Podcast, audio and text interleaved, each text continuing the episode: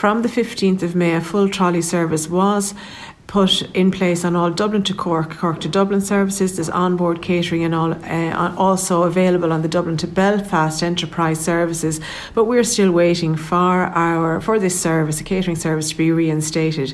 Um, I, it's it's very important, I suppose, to keep this again on the agenda. There doesn't seem to be any momentum coming from Irish Rail to return the catering services for passengers to and from Sligo.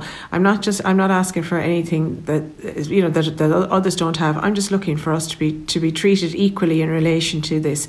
There's there's no tea, there's no water um, available for anybody with children or the elderly, and as we see very often, the trains have been delayed. And you know, if you're waiting for over three hours, three and a half hours, it's not acceptable in this day and age to not have those basic facilities there.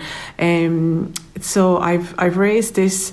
Uh, and I've also raised other issues in relation to the length of time that it takes to arrive from Sligo to Dublin, the need for major inve- investment in this line.